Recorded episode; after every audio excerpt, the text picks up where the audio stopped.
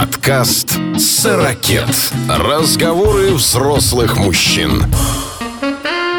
День добрый, мини-сорокет или сорокет на минималках, как мы его называем, снова вместе с вами. Роман. Да, здравствуйте. Здравствуйте. Сначала немножко поговорим о в целом положительных откликах. Люди находят такой наш формат, в принципе, приемлемым, и он для нас тоже хорош, в первую очередь, тем, что он у нас самих ограничивает.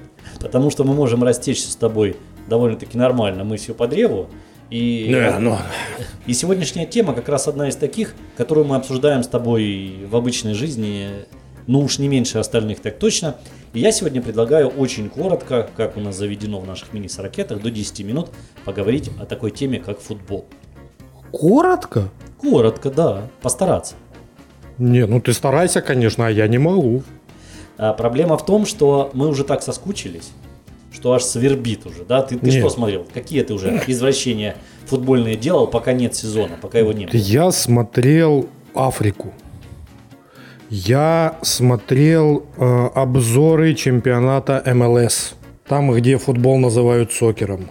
Я смотрел обзоры и несколько матчей Лиги 1 и Лиги 2 Англии.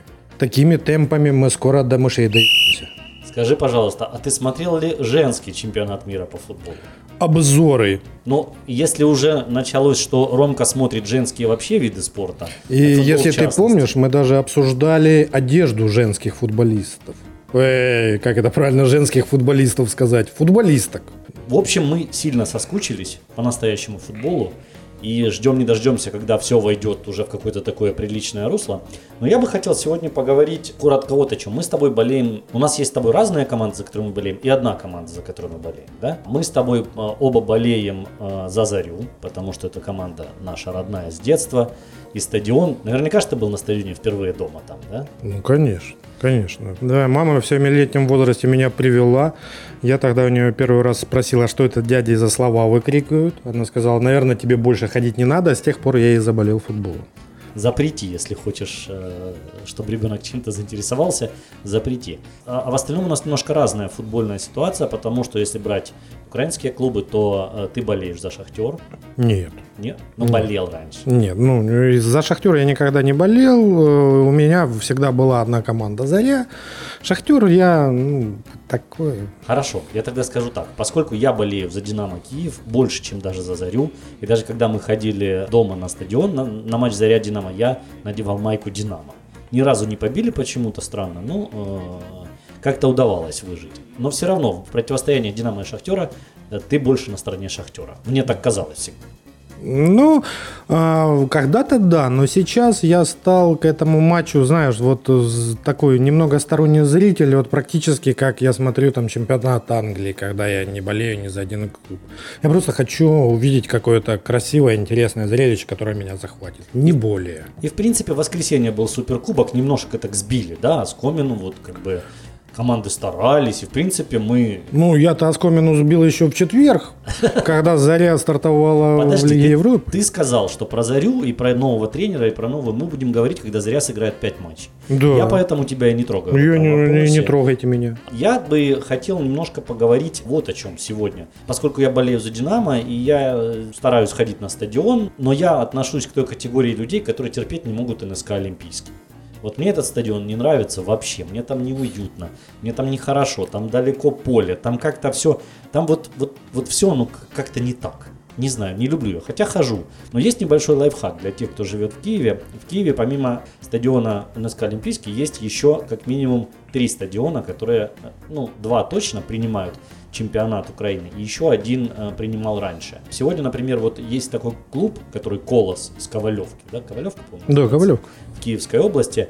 А, Мы, кстати, приложим э, заметочку, почитайте о том, что это за Ковалевка и что это за Колос. Очень любопытная статья была. Сегодня Колос стартует, и они играют свой домашний матч. Они будут играть в Киеве, потому что в Ковалевке небольшой стадион.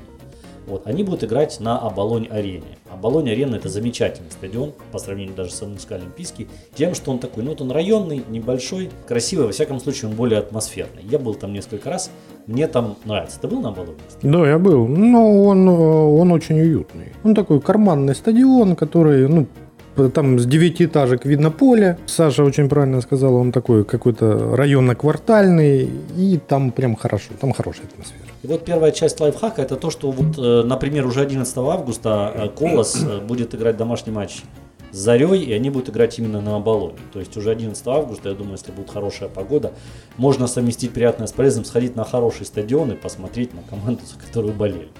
Это первое. Во-вторых, есть же э, стадион Лобановского. Динамо на нем играет э, все реже и реже. По-моему, пару лет назад играли Заря Динамо Киев. А, вот на этом стадионе. И там здоровская атмосфера. Это, пожалуй, мой самый любимый стадион киевский. Он такой, он чем-то похож. Вот. На авангард. Да, он чем-то похож на те стадионы, на которые мы ходили в детстве. И э, тоже, поскольку Олимпик там играет, то, во-первых, можно сходить э, на Динамо, да, то есть когда Динамо будет играть в гостях на том стадионе, как бы на своем родном. И во-вторых, если там Заря приедет, или когда она приедет в гости к Олимпику, то тоже можно пойти и прочувствовать вот ту самую атмосферу стадиона, которая нам более ценна. И в-третьих, есть же еще стадион Банникова, который там возле Федерации футбола. Слушай, никогда там не был. А я там был на матче, когда Заря выиграла у Шахтера. А Заря там играла? Да, они играли с Шахтером. Вот э, когда спустя 22 года, в сентябре 14 Заря наконец-то прервала ту серию, в которую ну, никто не верил, что Заря когда-нибудь еще выиграет. Я помню, я был на том матче, когда Заря выиграла у Шахтера еще в 90 каком-то году. Угу. Ну, там.